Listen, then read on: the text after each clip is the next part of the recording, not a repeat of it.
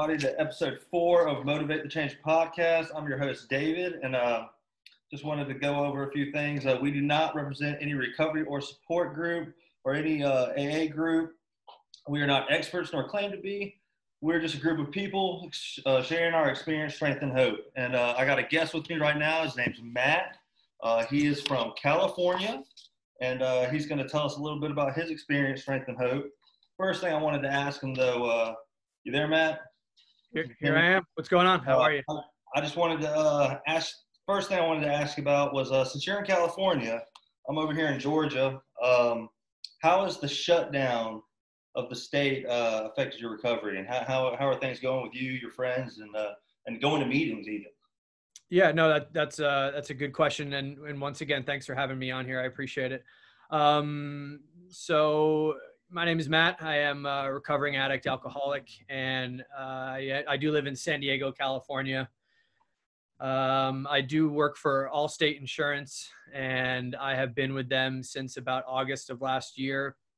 And I got told in March, as of March 16th, that was a Monday, that I'd be working from home so I've just been kind of uh, on lockdown since mid March. Um, have not been to an in person meeting since early March. Um, so that's been challenging for sure. Um, the governor shut everything down, and then things got a little loosened up a bit recently, um, and cases spiked. And now, as of this week, he has Governor Newsom has gone and shut everything down again barbershops, um, places with more than five people, anything like that, restaurants, you know, hospitality, parlors, and all that stuff. Right, exactly. So. Well, that's crazy, man. Because I, know here we've had a we had a little bit of a shutdown. Uh, our meetings got completely shut down for a couple months. We just opened back up about a month and a half ago, and coming back into the rooms after. Um, I mean, of course, the Zoom meetings got real popular and are still popular. Right. Um, we're we're on Zoom right now. Right. Um, if it hadn't been for the meet the Zoom meetings, I wouldn't even have known how to do this. But, yeah, um, I, I, have I have a Zoom meeting that I go to. Um, well, in my living room, I turn my computer on. it's every yeah. Friday, every Friday night, and it's a men's meeting, and it's a meeting that uh, when I went to rehab for the last time um, in March of 2019, I went to a sober living afterwards. Um, okay it was very important for me to do a transition, um, not just release myself back out into the wild and and come back to uh, you know a house. I, I, it was important that I still had some accountability, so I went to a sober living, which was also in San Diego. Um, my rehab was up in Anaheim, near LA. But when I was at that sober living, I started going to this men's meeting, in uh, in a place called Linda Vista, and it was a Linda Vista men's, and the place has a lot of sobriety in that room. You know, there's a few guys there with over 30, 40 years, and um, at that point, I in my, early in my recovery, I just it was the type of place where I just go in and just zip my lips and listen. Yeah. You know what I mean? Because there's a, no, a lot of knowledge in that room, and um, I know from past experiences that me thinking uh, I know everything and want to be a big shot in the room on the first day has not ended well. So. So y'all, uh, being, uh, y'all being shut down. We've like I've had a lot of people go back out, uh, and we haven't even been completely shut down. Do you do you have any friends or how's your recovery actually been since you've been on lockdown? Haven't had the uh, you know that network that uh, being able to go to a meeting and talk to people and really be that face to face experience and, and, the experience of the rooms. You know what I mean? Like how, how is that affecting you? Right. So. um so I've been sober now for almost a year and a half. And I would say at about nine or 10 months, I started feeling pretty strong in my sobriety. Um, so the transition from meetings uh, in person to the Zoom meetings, which I do once or twice a week now, um, it didn't. It hasn't affected my sobriety too much. You know, I, I live with my fiance, um, who is extremely supportive. She doesn't drink in the house, um, so I don't have the alcohol around. Um, I have people that I reach out to on a daily basis other than just my sponsor. Um, I have a lot of friends in the program and when we kind of all keep each other accountable um, as best, you know, as best we can.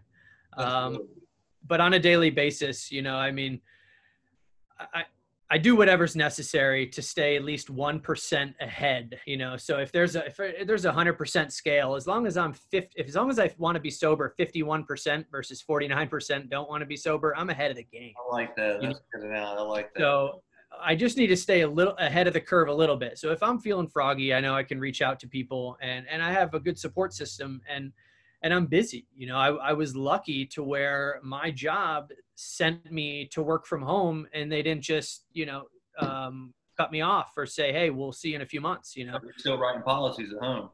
Yeah, exactly. So, and actually, believe it or not, I'm, I'm shocked that my sales are actually doing quite well. I mean, people, people are all at home, so they got to pick up the phone now. So. oh yeah, oh yeah. Well, sounds like you're actually uh, you've worked a really strong, a really good, strong program that, that I got some buddies. Uh, I got a couple friends uh, I stay real close with. Uh, one of them's out in Washington State, and uh, he moved out there right when this the COVID stuff really started getting big. And uh, that was one of the things I was asking him because I I was I was still connected with my inner circle here in Georgia, and he he had moved. Him and his girlfriend moved out to Washington. Didn't know anybody. Didn't know anything. And uh, that was one of the things I asked. I was like, "How's your recovery doing out there?" And he he just flat out told me, and it just clicked in my head. Um, he's like, man, the whole point of working an honest program is to get you through situations like this. Mm-hmm. If you work a good, honest program, uh, and uh, work the steps to your your best capability and as honestly as you possibly can, um, these these situations that have come up in our lives right now, you're you should be able to get through them. Uh, I say it all the time. Um, steps are a solution to every problem sober. Uh, you may have heard that acronym before. Um, but uh, I mean, it's exactly what it is, man. Like we we get we get complacent from our our network. Uh, you pick up the phone, you call, you follow the steps that were put in place. Like just because you can't go to work and you get stuck at home doesn't mean you need to go out and go, go get drunk. Right. And for me, it just comes down to I was tired of making excuses, man. Yeah.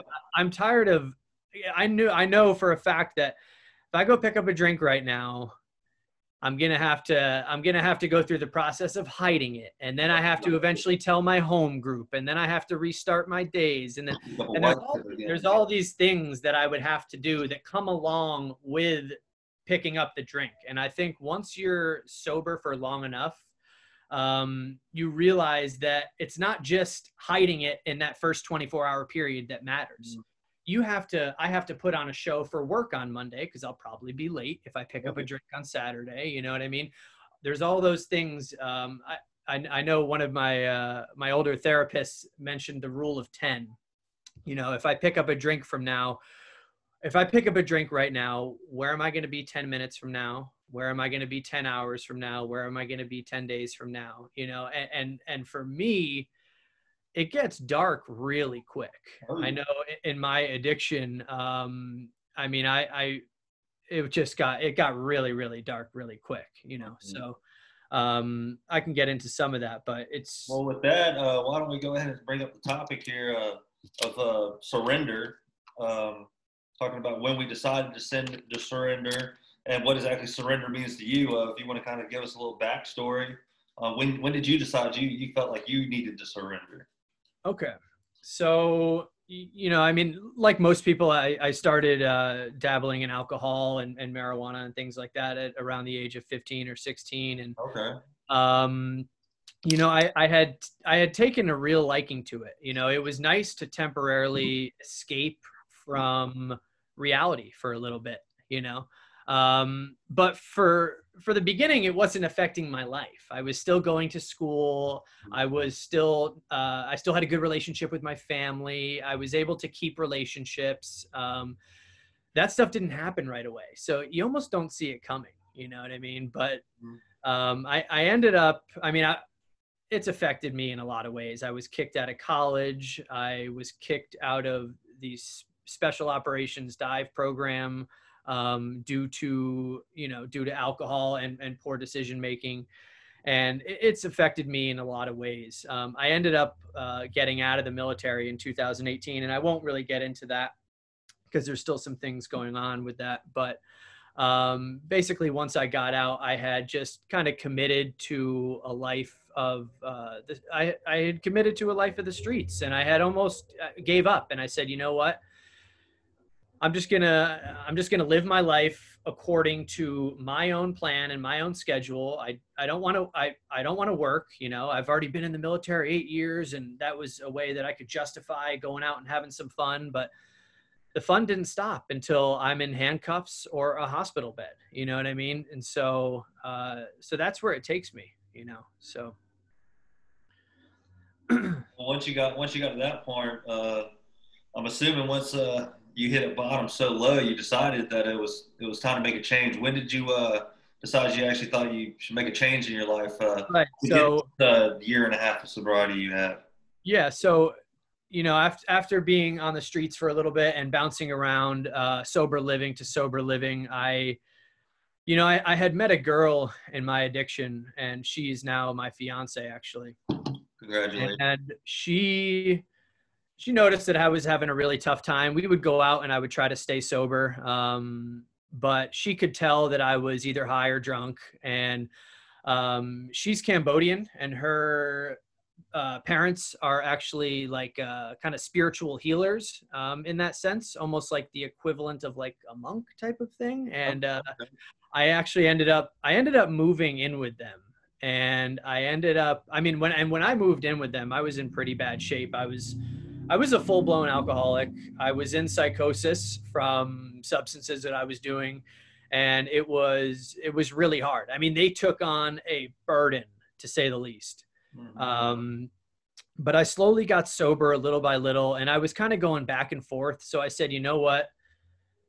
I need to go back to rehab and give it one more shot so I, I, ended up going to the Lighthouse Treatment Center in Anaheim, California, and I had a spiritual experience there. And I've been sober ever since. That was March 6th um, when I went in to rehab, and I've been sober since that date, March 6th, 2019. Okay.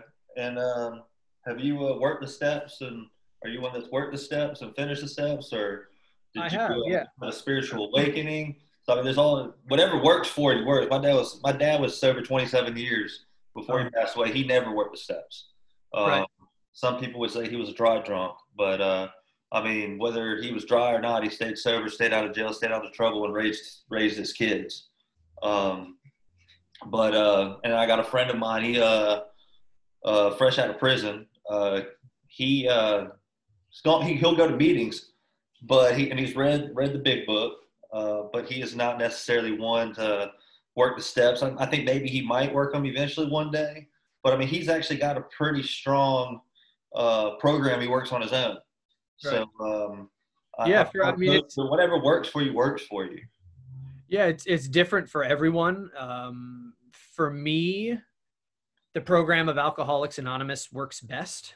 Um, the book speaks to me. The book works. Um, mm-hmm you know I, when i first went into an aa meeting you know four or five years ago um, or maybe yeah three or four years ago um, i knew i was an alcoholic oh, yeah. and I, I knew that that place was positive and i could get something out of it. I just didn't want to commit. I always wanted to put in 50% maybe even 90% but never a hundred percent, you know, and, and, that's like you know what you're that, doing and then just kind of leave. And when I had that spiritual experience in in rehab of all places, um, which and first of all, I, I didn't even think spiritual experiences were real. Yeah. All right. I'm, I, I am not. I am not of any religious denomination. I I just never really I never really thought I was uh, entitled to a spiritual experience because I don't live spiritually, or I didn't. you know, um, I, I, I, I, my day was spent. It was 24 hours of causing wreckage. There was no spirituality, you know, so I didn't think I was entitled to that. But I did have this aha moment when I was there, and that was the turning point for me. I said to myself, I think, I think, if I try to put a hundred percent into this, I think I might get some results Mm-hmm. But I know I have to put 100% in because I've tried to put that 50 or 80 or 90% in before and I've wound up back in rehab. Oh, yeah. Mm-hmm. I understand that now. That's the same thing that happened to me. I, I got introduced to AA probably uh, 10, 11 years ago, and uh, I got court ordered to go to my first AA meeting. Uh, mm-hmm. Had to do 40 AA, I got to 40 AA meetings. Um, went to those. Um, had an old old timer in there telling me uh, if I don't have a problem, then why don't you just don't drink for 30 days.